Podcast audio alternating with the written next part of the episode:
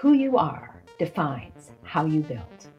This is Thought Leaders Revisited, a special summer 2020 edition of our Entrepreneurial Thought Leaders series. During this summer of uncertainty, we're inviting some of the most influential past ETL speakers to join us for a series of new conversations about innovation, leadership, and especially finding opportunities in the midst of a crisis. On this episode, we're joined by Adam Pisoni. Adam is the co founder of the enterprise social networking firm Yammer and is the founder and executive chairman of Abl, a company that aims to help all schools move beyond the 20th century model of education. Welcome, Adam. Thank you so much for being here. It's good to be back. So let's dive in. There's a lot to talk about with US education. Um, before we get into Abl, paint a picture for us of US public education. What's the state today, and how is inequity manifesting in the US education system? Yeah, I mean, when I started Abl five years ago, it, it, was because I believed there were inequities in the system that were resulting in students not having the same level of opportunity as as their peers. Uh, but in a lot of ways, having been at Abl now uh, for five years and having seen the data uh, within districts across the country, it's in many ways radicalized me, uh, which to say, uh, it, it is hard to find a district that doesn't have pretty extreme inequities. And I'm not saying something that the best leaders don't already know as well. Uh, in terms of how it's manifest, I mean, the way I look at it is imagine two students who who were identical in every way, who had the same aptitude and the same potential and the same upbringing and all of that, uh, entering sixth grade, and, and you know they have eight semesters or whatever to go or or more, and and uh, by no choice of those students, there are decisions that are being made by their uh, guidance counselors, by their uh, uh, principals, by their district leaders, oftentimes unknowingly, that would so radically change the trajectory of those two identical students that one would go to Harvard and one would drop out. Uh, and the inequity piece is that th- those differences in, in, decisions that are made for students, so I'll give you some examples, uh, tend to fall along demographic lines or socioeconomic lines. Um, they tend to fall along racial lines or gender lines or, uh, again, you know, socioeconomics. So, uh, and that's what seems unfair. It's not that every student would do equally well or poorly in in a school. It's that the only way to explain some of the differences that we see in schools across the country uh, is is these dividing lines on things like race and gender. Uh, I'll give you just one example that I might have given actually last time, but I, I think is a an informative one. Uh, and, and I, then I'll switch a little bit just to the state of education. But so there was a, a school within a district we were working on, working with, and uh, before we had gotten to them, they had seen a pretty wide uh, uh, achievement gap, and their belief was, well, part of the problem is that you know a lot of students don't understand the value of school. They don't understand uh, what the purpose of all this is. So if we if we can make school more relevant to their jobs in the future, then they would be more likely to apply themselves. And so they created what are called uh, linked learning pathways or career pathways. They created two of them. One was, I think, tech, one was health. Um, and those pathways came with additional requirements for those students. So seventh graders, or rather ninth graders, were coming in high school, and guidance counselors were looking at these transcripts and saying some of these students are are too far behind to take the required remediation courses or you know retake courses or support courses and still take the required courses for these pathways so they took this group of students of which was a double digit percentage of the, the, the student body and they just put them in like a third pathway that didn't have a name well, all of those students, a, large percentage of those students ended up failing out because the resources of the school weren't oriented towards that mm. pathway. They were oriented towards these other pathways. So that that was an extreme example, maybe, but it's one example where we see over and over that even the programs designed to help students of color or or students of low socioeconomic status often hurt them because of the way they bifurcate the resources. So you asked the state of the education system. I mean, I, I think we are in such a pivotal point where the education system all up is is deemed by everybody of all parties to be not working for all of our students and to be currently underfunded or rather uh, you, you know given the money that we're putting in we don't feel like we're getting the value out. And the pandemic is really uh, showing how important the educational institution is in our country beyond what we thought. You know people tend to think about education as curriculum assessment about teaching the skills students need to to learn. But I'll tell you that teaching content, teaching skills is not the number one or even the number two most important goal for most schools. Number one is safety. uh, for every school. People are entrusting their children with a school, and that means a lot of things uh, beyond just um, you know school shootings or something. I mean, schools feed millions of students a year that can't otherwise afford to eat. They provide mental health services to millions of students a year who otherwise uh, uh, wouldn't have those opportunities. That that is such a large piece of what school is today. The number two part of school uh, isn't education either. It is helping the economy by making sure the parents can go to work and you know there's that's a, and schools are the largest employer in almost every city that they're in and number three is educating students on on uh, uh, on content they need to you know be successful and the skills they need um, but what we're seeing here i think is a breaking point where we're going to see i hope uh, some major changes coming in the next years i think people didn't realize how important education the education system was for a functioning economy and society um, but I think we as a country have to decide the kind of education system we want. So what I'm seeing is a coming breaking point. What I don't yet know is the direction we'll go. Uh, and specifically, you know, the the the way in which I think I was most radicalized is when I got into Abl. I thought that what the problems were could be solved with policy or programs or funding mm. or things like that. But what I came to believe after watching the last few decades of people trying to fix education through policy and program uh, and funding is that the problem with education is not the education system it is actually it's a cultural problem that we as a society have not decided that we want to educate all our students and in fact we uh, we have an individualistic society that that rationally believes that we should be fighting for our own children's best education. And we're in a bit of a almost a death spiral where uh, parents currently believe there's not enough good seats in good schools for for all kids. And so they're going to fight for their students to get the good schools and resources. By doing so they are making the whole system worse which is creating which is becoming a self-fulfilling prophecy making fewer good seats. Uh, and as long as we're on that spiral then every time we introduce a new program or funding stream or whatever it ends up getting sort of twisted to benefit a smaller set of students the things those parents are doing are rational i don't think any of them are bad or you know uh, uh, but I think this is the breaking point that we face in education. I think we're, we're really going to have to decide the kind of education system we want in the next couple of years as we come out of this.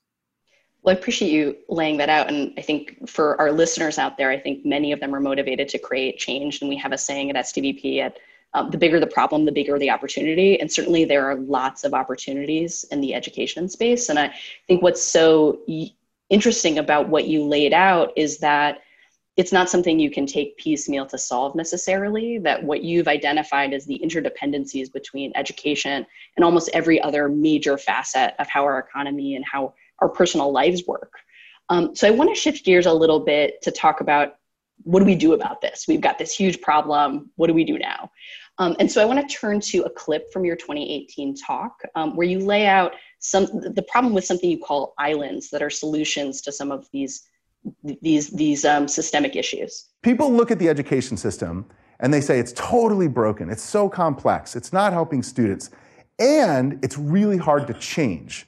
So I have all these ideas. I want project-based learning and competency-based, and I want social emotional, but it's too hard to do in the old system. So what people do is say, I'm going to do it elsewhere. I'm going to go off and find an island, or I'm going to start my own school. I'm going to start my own private school or a charter school. I'm going to prove what's possible. Their belief is that if they can prove what's possible and that it's better, the world will change. And that is the misconception. That is the, one of the cardinal mistakes of Silicon Valley. That's not how businesses or institutions or the world changes. So I think what we hear about, especially in Silicon Valley, but really across the world, what we often hear about is these really novel, bold island solutions. So what's the alternative? um, what else can we do if we want to do this? Make yeah, and, and, just to clarify one thing, I, am not against islands. I think islands, uh, as I, I probably said in that talk too, islands are a necessary component of change, and that we do need exemplars. We do need people to show what's possible. Uh, my point was, and I think the danger for entrepreneurs is that belief that the island is is all that is sufficient, and this is particularly true when you're dealing with institutions. I think that when you're dealing with the consumer space or things that are direct to consumer, it's a lot easier to make leaps or get people to, to make leaps. But when you're dealing with institutions or companies or B2B, it's a lot harder because, as I said in that talk, you know, people buy the present, not the, the future in a lot of ways. So the challenge for an entrepreneur, the first thing is to decide, do you want to make an island or a bridge? And they're both valuable endeavors. Um, but if you're looking at improving a system, one question you should ask is Are there already a lot of islands? And has that changed anything? And if there are, and it hasn't, then it's possible that the problem is in islands, uh, that there aren't exemplars or, or examples. Um, because a lot of times the system isn't changing, not because there aren't examples or the people within that system don't want to change or don't see the, the future. It's because they're stuck because the, you know education itself is an incredibly complex uh, interdependent system that's held in dynamic tension. There's no one thread you can pull that magically fixes it. Uh, and, and as I said earlier, you know, it's also held in place by people who have a very, very strong interest in keeping the system the way it is in a way that benefits uh, themselves. And so I, I, think the lesson of if you want to to move towards institutional change or scale, uh, then the real challenge is to paint the picture of the island to say, you know, to capture the imagination of your audience who wants to get to the island, but then through listening and empathy, say, I but I understand where you are today. And so I'm going to help you take a step and then another step. And I'm going to paint the picture. We're all going to celebrate where we're going, but also I'm going to recognize where you are uh, and that can only happen through deep empathy and listening. And it can only happen, by the way, by uh, aiming your tests, your experiments, your early customers at the middle customers, not the early adopters, because you get the wrong feedback when you do that. And that leads you to sort of build an island. And the more entrenched a system, and, and by the way, um, a lot of the easy problems have been solved uh, as far as digitizing or bringing things online. So we're left with a lot of really hard, much harder problems. Um, and with those types of problems, the difference between your early adopters and your your later adopters is massive. And if you validate with early adopters, you may not learn anything valuable. You may not learn actually what the problems are, what your late adopters will want to adopt or buy, or the factors that that you know the reasons they make decisions. Uh, so go build an island if you want to build an island. There's nothing wrong with building islands. Uh, but don't be fooled into thinking the island is all that's necessary to get everyone to your island uh, or to change the system. And if you want to change the system, you got to figure out how to to scaffold from those islands to those bridges. So let's let's get a little bit more specific because I think our audience and myself are following you abstractly. Great. Yeah. Let's get someone from point A, you know, to B to C to Z, and then we eventually can get to Z and have this, you know, wonderful vision of what a future state might look like. But talk us through maybe a specific example with Abl. What does that look yeah. like, and what do you mean when you talk about the middle of the market? Yeah. Uh, so with Abl, you know, when I was doing my research for the company, I saw a lot of islands, as I mentioned there. There was a lot of people who, who were doing really good and important work that were pr- providing, I think, me and others examples of where we think the system should go. There was a lot of private school, or not, not there were certainly private charters and district schools that are doing amazing things. Um, but then when you looked at a large urban district, for example, or just say like, where are the majority of the students in this country? They're not in those progressive districts. They're in larger, you know, urban districts or, or in some cases rural districts. But um, and when you looked at their set of problems, they understood that curriculum needed to improve, that we would love to see social emotional learning. Like they had those beliefs, but they were kind of stuck in a lot of the operational complexity of, of their school. Like every time, uh, in this specific case, what I saw is when someone from the outside said, "Why don't schools teach social emotional learning? Why can't they just do that?" You know, the way that a school principal or a superintendent receives that is, "Wait a minute, this is yet another program. I have." 50 programs. And how does this fit into that existing tapestry of policies and programs? Oh and by the way is this is this in class? Is this separate? How does this impact my students who have special needs or you know all these other factors? And so it's not that they didn't see or want that. It's that you had to go to them and say i understand the operational complexity of what you're trying to do and where you're trying to go. So if i can simplify that operational complexity and help you or another good example, actually, this may be even a better one as it relates to this conversation. Um, this idea that we just need to introduce new things into schools. If you're a principal or superintendent looking at your system saying, my system is inequitable, then introducing a new program doesn't just make it equitable. And so you you also want to understand what is it about my system that is inequitable? And, and if I were to introduce a new program, how would I do it in a way that doesn't just exacerbate that inequity? But that is not something a lot of entrepreneurs think about because they're thinking at the probably a smaller scale or their own children, and they're like, "This is great," you know. Uh, and so I think we, you know, we don't, we never believed, I never believed what we were doing was going to fix education or solve all the problems. Uh, and that was an important piece too. And in many ways, I look at what we're doing as just a piece of the bridge that hopefully is linking up with other people who are who are doing amazing things in islands. But what we want to do is help district leaders begin to recognize and address those inequities so that they can implement programs we didn't create, you know, other people are working on, but do so with an, uh, a lens towards equity. I, I think that that is so helpful to hear, especially that oftentimes with the way that we've heard entrepreneurs approach islands that are radical innovations that really fundamentally change society you have to imagine this totally non-existent implausible impossible universe and that if you're working perhaps in an existing system it's important to know that moving five steps in a certain direction that would be an improvement is is a lot of work and that it's okay to be motivated that way. That's yeah. what i'm hearing from you. And, and you know during this pandemic for example people are rightfully recognizing that this move to remote and this has thrown so many things in the air that it is creating a real opportunity to reimagine school, being less place based. There's all sorts of amazing things. But right after the pandemic hit, if you were to talk to principals and district leaders, they weren't thinking, how do I reimagine school? You know, one of the larger districts in the country we work with said, we have lost contact with over 100,000 students. We have no way of hmm. contacting them because they're homeless, because we don't know their parents' information, these are students who rely on us for food and mental health and that is our primary concern. It's not what kind of curriculum you know we teach or, or can we even get to these students to help them? Uh, and if you're not empathetic of of the true challenges that they face you never get them. You can get a small set who doesn't face those challenges. And if you really think about it doing that only exacerbates inequity because if all you're doing is going to the people who don't have the, the broad set of problems your majority faces and you're just helping them get further, you know, you're just you're you're probably making society worse in the process. Uh, that's an exaggeration. I do think again, islands are important. We need islands to to show us what's possible.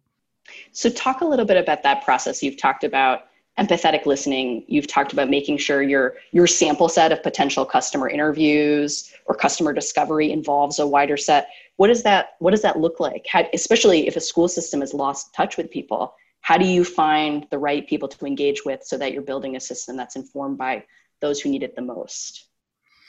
Well again i think that you you look at in the case of education but it could be anything and you ask yourself where are the majority of the people i'm trying to impact? And are they in those little things or are they in in our case they're in these big districts? And can how do i contact those people connect with them and and do so through empathy. Before I started Abl, I was just kind of going through people saying, I have nothing to offer you, but I'm looking for information because I don't want to be that person who's coming to you telling you I have all the answers. You have more information than me. You've been doing this longer. Help me understand the system and your challenges. Um, and then over time, I, I began to offer, here's what I think. But even then, I would say, I'm sure I'm wrong. Please help, you know, instead of you know, p- part of the schizophrenia maybe of being an entrepreneur today is there's like two pitches you need at all times, um, especially in the early days. One is to your like future employees and investors, and that is the like it's amazing and we're doing this big thing and it's all great and I know all the information.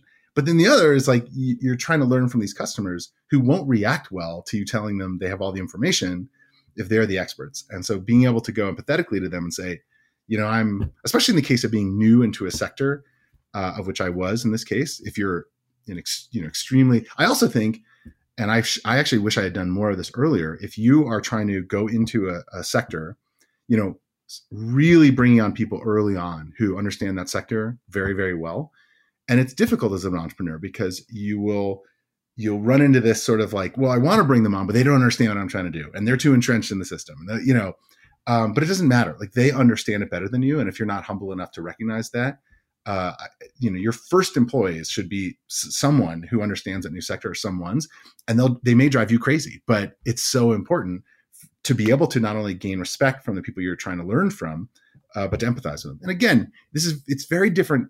Everything i'm saying is almost only applicable to institutions b2b consumers is a whole different animal. You're just like direct it doesn't you know you just get to the people you can go after early adopters all that works fine.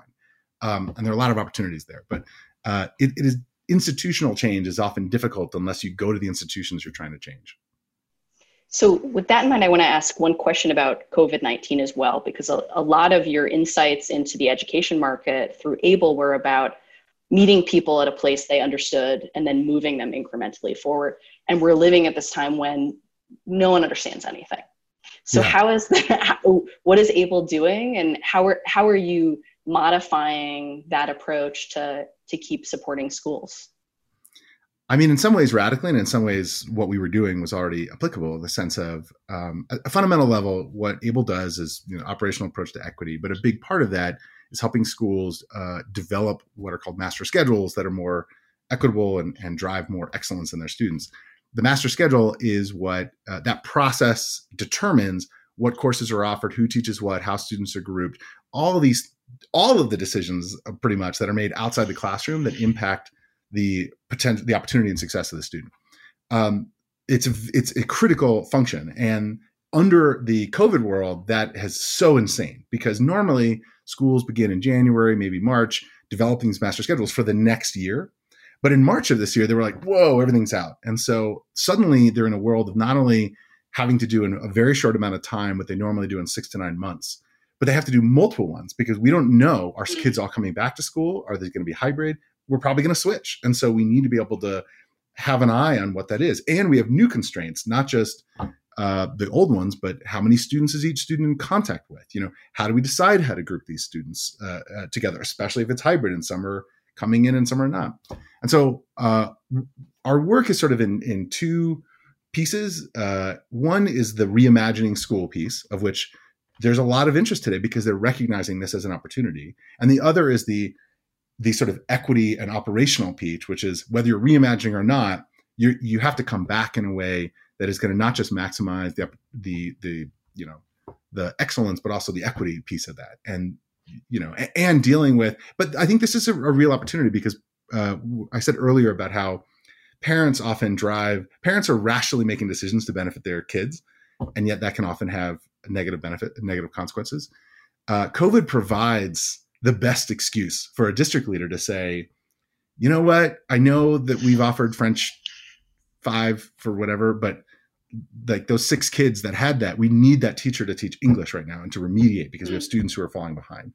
Uh, I also think one of the most dramatic changes we're going to see this year is many, if not most districts, are not going to do standardized testing this year, the, the traditional type of standardized testing and there's so many good and bad directions that can go. You know a lot of the people who push for standardized testing were the people who really cared about equity because they wanted to measure the inequity.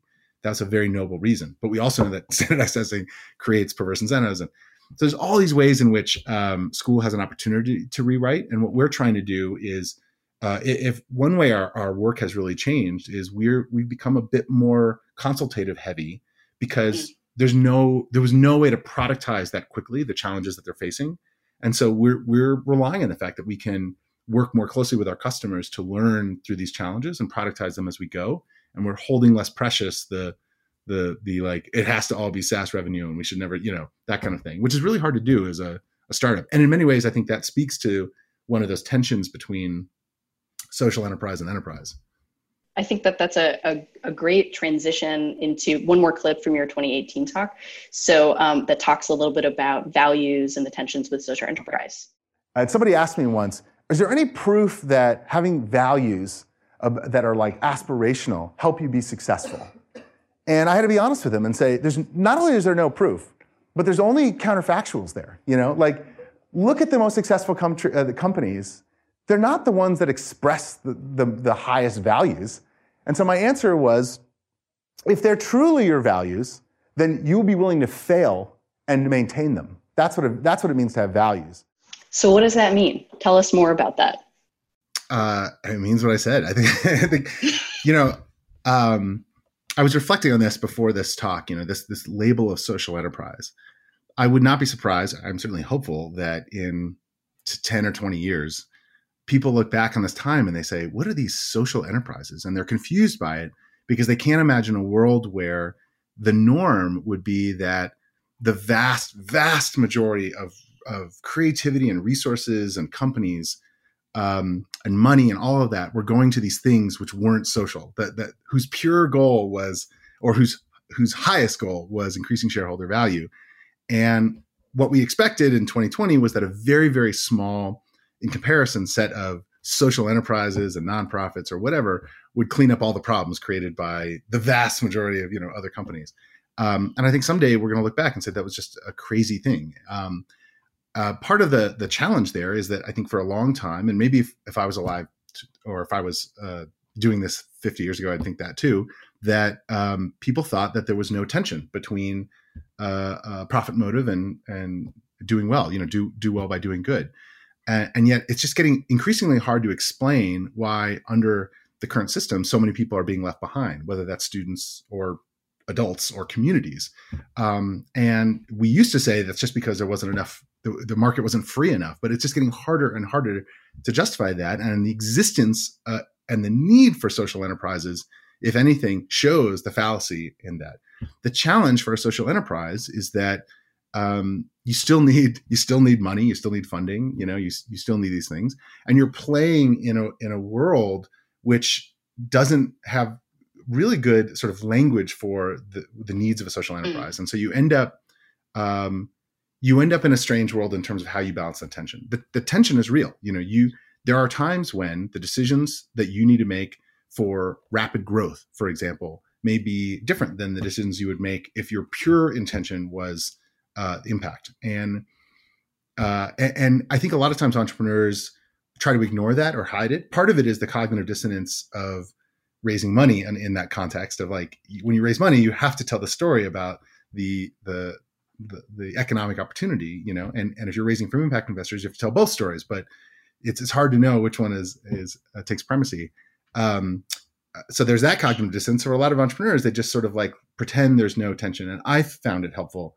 to admit there's a tension to admit my company's attention and allow us to hold that tension talk about that tension and know that we're we're not going to be making decisions all one way or another. And by not agreeing on the mm. tension that then we really run the risk. You know if we truly if i sat here and said there's no tension it's actually more likely that i would end up moving in the direction of pure economics because you know economics drives itself in a lot of ways. But by by naming that tension i think there's an opportunity to to do better I want to dive into that a little bit more. I know a lot of a lot of the students we work with and people in our audience are relatively familiar with the idea of how do you measure financial performance. But for those who are interested in thinking about going into social enterprise or, or creating not a, an enterprise that wants to do good and, and measure against that in this quantitative world, what, what do impact investors look for? Um, and how, how should social enterprises be measuring in ways that aren't financial to, to balance that tension a little bit? It's a really great question, and it's not uh, an easily answerable question because finances are easy to measure. Uh, they're they're singular. They're you know we have clear measurements, but when you talk about impact, it's so dependent on what are you trying to impact and who. And a really good example of that is uh, we've worked with a number of organizations in education, and when we've asked about impact measurements, they tend to come and talk about test scores or you know impacting, and that seems obvious. That's what we're trying to do. But here we are on the administrative side where we work with superintendents and and the impact we're trying to have first of all, measuring test scores is a very, very lagging indicator of some of those things. And second of all, we have all these proxies we're trying to improve around equity and around, um, and I think we can see that even some of the past measurements around test scores hid some of the inequities. So if your goal is to impact inequity, you can show a school rising test scores, but actually having worse, you know, uh, uh, less equity. Um, and so I, I think that the key is not that there's universal measures, but more that you as the founder make some early decisions and adjust them over time about like, what is the impact you're trying to have and uh, and how are you driving towards that? How are you speaking loudly about that to your investors to your company uh, and allowing them to hold you accountable? Now the most likely people to hold you accountable to that are your employees. And the way that you make sure they do that is by hiring people that really care about the things that you're trying to impact and telling them that that's your goal and you will you will tend to hear from them if they if you start to drift away from that i find that like a healthy uh, tension that is difficult as a leader, but uh, a super healthy tension. So, because a lot of I think as a CEO, that is the hardest thing to balance is you you have these schizophrenic like I've got to drive the business, I, I need to drive revenue, I need to raise money, I need to do this. I'm also trying to have impact and, and really understand my customer. Um, and in the case of K12, I think where this is hyper exaggerated is if you were to ask what is the fastest way to make the most money in K12, you could find things. You, you could definitely find some various things. But if you were to ask what are the most pressing problems they're facing, those aren't ne- those are like a, a, a, very narrow Venn diagram. And if you just chose the things in the intersection, then you're leaving out so many things that need addressing. that clearly any kind of social enterprise, like if we are trusting social enterprise to help fix education, it cannot do that unless it has a loose defi- unless it has a broad definition of financial success. Because there's just too many problems in education that are not going to lead to unicorns. And so, you, you know, if, if we don't accept that as a possibility, then we just don't fund or attempt any of the things that are in the uh, outside of that Venn, that you know, middle of the Venn. And I want to I want to put a pin in one thing you said at the end there, which is that um, what I'm hearing from you is that financial success, particularly in technology ventures, is often measured by unicorn status, yeah. as opposed to s- small growth, financial sustainability, which might be more more attainable for a social enterprise. Am I hearing yeah. you correctly in that? Yeah, I think that's that, and um, it's interesting because where we get even more schizophrenic is it's almost like if you're not going to be a unicorn, then the question is, why aren't you a nonprofit? And the bright line that we tend to draw between for and nonprofit to me doesn't make sense. And again, in 50 years from now, we may look back and be like, that was very confusing. And yet, so many people, I think, lack the imagination to understand the spectrum. And what I mean by that is, you know, oftentimes when we look at nonprofits, we would freak out if a nonprofit attempted to charge a lot of money to achieve sustainability often but if a for profit was charging money, achieving sustainability, but not growing fast enough, then we're like, well, that's not a real company either. And so there's this huge kind of middle gap of problems that would that um, are best solved by sustainable solutions, but nobody will fund them on the for nonprofit side for these strange reasons. And, and at the fundamental level, and this is what I believe is one of the fundamental problems of our country today, um, is that, uh, and I one of the fundamental problems is that the people who are are control the set of people who decide what gets what problems are funded and who who get the money to uh, solve those problems and decide what solutions are worth attempting to solve those problems come from narrow backgrounds and have narrow sets of ideas. And they're very good people. I all the people i've worked with in social enterprise are very good people doing good work that is important but it's too narrow. And until we have a broader set of constituents who can decide what uh, problems are worth solving and what solutions are worth entertaining, then we're going to bang our head against a lot of problems. We just won't ever solve them because we're thinking too narrowly about it. Uh, and this is one of those examples because the, the, a lot of the social enterprise is around this idea that you can do well by doing good. And so we should only kind of invest in unicorns or whatever equivalents in your field. Um, but what about that middle sphere? And if we're really going to solve problems, shouldn't we figure out a way to fund them but it's not clear who would. I, I think that's a, a fantastic, uh, a fantastic kind of call to our audience actually and the students we work with you've we thought maybe we would just talk about challenges in education but really you've identified two big opportunities for us to really reimagine big systems funding investing systems oh education oh God, systems yeah. i want to turn um, in the time we have left to audience questions so um, let's see what people are thinking about. So While you're looking question, up, I, I want to reiterate this is very important as I walk a fine line here. The people funding uh, social enterprises and, and doing them are good people doing good work and solving real problems. We just need a broader set of people. And that is a real problem to solve within in funding spaces. How do we find the space to solve a broader set of problems for a broader set of funders and a broader set of, of entrepreneurs? So, first question from the audience Adam, thanks for being here again. It seems like political affiliation is related to individual preferences for the education system. Can education be agnostic to political affiliation? I mean, that's like asking at the moment can anything be agnostic to political affiliation at the moment? The goal of education should be to be agnostic of political affiliation. Um, but you know, we live in a world where we're arguing about Black Lives Matter versus All Lives Matter, and it makes it very, very complicated. And education, what I will tell you is this, and if you're interested in this, there's a really great book called The Teacher Wars, which describes the history of US public education from 1850 till now, and essentially lays out the fact that not me, I don't know about all countries, but pretty unique to America, the our education system has been politicized from the beginning. The very beginning, education gets dragged into political debates. I'll just give you one example. Um, teaching is a very low paid profession. We, we know that, right? And people have talked about some of the reasons that they should teachers should feel lucky to have such a you know an impactful thing. Why should they get paid a lot? Which is ridiculous. But if you go back in history, one of the reasons was before uh, I think it was World War One, teaching was almost exclusively women. post World War One, men were coming back from the war. It might have been World War Two, and some of them wanted to go into teaching. It's a great job, but they were freaked out by the low pay, and so they began to lobby Congress and like, why aren't teachers paid more?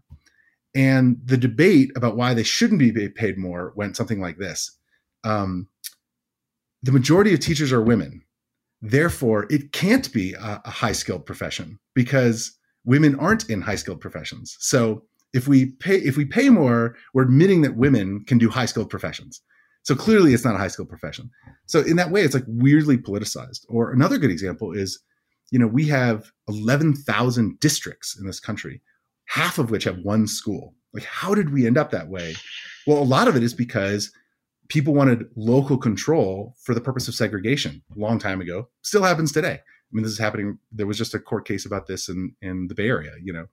Um, and so education has always been politicized. I don't know how to fix that. Educating our kids should should be all of our thing, and I think teaching you know teaching students about like the most important thing would be not just teaching them the skills they need for uh, you know math and reading and all that, but helping students understand civic duties and uh, uh along with social emotional skills. But there's there's a lot of fear about teaching civic duties. I think the debate about who should vote is alive and well in this country, and it's very closely related to the the debate about who should be educated. Um, we've got another COVID question. Um, do you think COVID and our accelerated entrance to a digital education system has created an opportunity for a nationwide master scheduling revamp? which is a lot of what Abl focuses on, the master schedule? Or are schools too preoccupied with other priorities? It absolutely creates that opportunity. The question is, as we come through this, will the entrenched system snap back to the way it was because we're so preoccupied? Or uh, have we hit this breaking point where we are going to you know take on this opportunity and I, I do honestly think that um, in this case, leadership matters a lot. Uh, again, the fact that we have 11,000 districts means it's a bit chaotic. It's hard for the good ideas and bad ideas to spread because there's sort of like lots of individuals doing their own thing. Um, but I do think there is an opportunity with with good leadership to to work on a uh, uh, an agenda of updating school. Obviously, that's just so difficult in this country because of the sort of the political aspect, the drive towards local control. But yeah, I think there's a huge opportunity, and and the opportunity is massive. I mean, um, the you know the things that we're excited about are place based learning. Like, why is it all in your school? You know, why are students grouped by grade level all the time? You know, why are students in these individual classes where the content is no relationship to each other? And there's why aren't students learning civic skills or social emotional skills? And shouldn't they be doing that in practical, applied ways? And and we see examples all over the country of of of high schools doing amazing internships and externships and all you know like amazing stuff um, but it's all kind of islands and it's you know the way we have this opportunity now to to see that hit mainstream uh, but i think it will take some some leadership to get there a follow-up is Abl strategizing a return to normal eventually two to three years down the road I hope I hope it's sooner than that. Uh, or are you completely pivoting and leaning into virtual only learning? Oh no! I mean, I'm not a believer in virtual learning for one. I, I mean, I think that I don't think any of our schools are. I don't think teachers are. We have not figured that out yet, and it's not clear that that would be best, even if we did. I mean, sc- again, schools are not just about educating students, and if the goal was, it's not like you put a kid in front of a computer and they just like learn. Schools are about socialization, and they're about helping, allowing their parents to go to work, and about safety, and about all these other things. And so, I think everybody, including Abl, wants kids to go back to school uh, safely. And obviously, that's a political issue as to what that means. Um, so, what we're betting on is going back to kids back in school. However, it may not look exactly like it does today. Like, for example, um, in a lot of small schools, they can't offer all the content and curriculum that they might want to. So, yes, maybe they're going to leverage digital more to augment what they can do in person. That's great, you know, and and and how that gets scheduled and how students are grouped is very different in that world than when you have a class size of, of 25 or 30. Um, but I think kids are going back. To, I hope kids are going back to school. We will figure that out, and uh, it, it will look different. There will be more opp- opportunities because of digital. I also think you know, in the same way that uh, Zoom is working pretty well right now, but you know, in, if we were stuck this way for five or ten years, again, we would look back at how we're the, the communicating today and say it's insane, you know. And digital learning is going to go through a revolution now because of the necessity of it. And what we've seen in the last 10 years, 12, 20 years has been great, um, but just leaves so much to be desired. And I think, again, the, the standardized testing and that sort of going away in the next year is going to create a, one of the most massive opportunities because the way that schools worked before was kids went into a black hole called the classroom and then we tested them at the end. And if they didn't learn, then we either believed it was the teacher's fault or the student's fault, you know what I mean? But it was like schizophrenic, but we didn't know what was happening. And it was easy to, and, and frankly, we, we, the decision about whether to blame the student or the teacher was sort of like politically motivated, you know, uh, and sometimes racially motivated, sometimes. And so moving to a world where we're knowing in real time whether students are learning and therefore we can quickly intervene to understand, you know, does the teacher need help? Does the student need help? That's going to be really positive. That can be done in person and digitally, but digital accelerates our ability to do that. That that could be potentially very revolutionary, uh, and I certainly hope it's accelerated. But almost couldn't be done in a world that was so reliant on summative testing. Um, a question that uh, shifts gears a little bit from education to you personally. So, mm-hmm. could you talk a little bit about your founder's journey to Yammer, um, what you learned through your journey, and the insights you took to Abl? But I'd especially like to focus on your journey because I also know you have you have an unlikely path to to to go into education with your own experiences in high school. Yeah, I mean, I guess the quick version, and feel free to follow up. But uh, dropped out of high school. Um, with decent grades. I love to learn, and and um, uh, I, I, didn't feel like the school was a institution for educating me at the time, and and uh, I had a guidance counselor tell me I should drop out and go to college, and went to college for a year. But uh, that year, started a company with a, a really good friend of mine, which was a web development company in 94, 95 when we started. My brother as well, and um, ran it for six years. And then dot com crash happened, went out of business and uh, and then I, I, became a little bit disillusioned with startups at that point. and uh, but a couple years later, ended up at um, another startup called Shopzilla, uh, running web engineering there, and then was uh, uh, poached by uh, David Sacks over at Geni, which was a social network for families, and was there for a year before he had the idea for Yammer and asked if I would lead engineering, and it seemed like a good idea, and I, I accepted that idea and then that was a really phenomenal journey. I mean, Yammer is really an incredible experience in terms of the the company and and the the, the passion of both of our customers and our employees, and and just learned a tremendous amount. I think about institutional change and about um, running an organization. Uh, and then after I left, I, I, frankly personally felt so fortunate about the the outcome and the the privilege that that had led me to that that uh, I felt I wanted to give back, both because it, it gives me joy, but also I felt responsible. And so began to look at U.S. education, um, and originally was not going to start a company uh, be, for the reasons that I kind of said earlier. Like I didn't know about U.S. education, um, but it was in the process of, of joining a nonprofit called Transcend, which actually does look at how do we reinvent education, and through that process, discovered master scheduling, discovered these operational challenges, discovered a lot of the inequity created by it, thought that there was a business opportunity that was a fundable business opportunity, and uh, created Abl as a result. So it is a bit unlikely, you know. I uh, and then most recently, I, I, stepped down as CEO actually a couple months ago, and uh, a new CEO Howard Bell took over, who's doing a really incredible job, and I think is is better suited for the state of the company, the stage of the company today. Um, Want to switch now to social enterprises? Uh, great question here from the audience. How might you entice people to start or join a social enterprise? You said you need a broader pool. How would you sell the field industry as an entrepreneurial opportunity to young hopefuls, of which I think there are many in our audience? It's a really good question. Um, it's challenging, you know. I think that it, I think one of the biggest challenges, frankly, I mean, it depends on the type of social enterprise, but a challenge that I know I faced when I started Abl was um, if you're dealing with an environment of people who are more on the enterprise of social enterprise, meaning they don't want to work at a bad company they want to do something good but they're looking for return then you have to speak that language to them. But if what you're doing isn't uh, you know oftentimes i found like in silicon valley for example here i am working in us education trying to create a successful enterprise which is also having an impact talking about that impact. And i was competing for talent with uber who was claiming to be a social enterprise in a lot of ways right?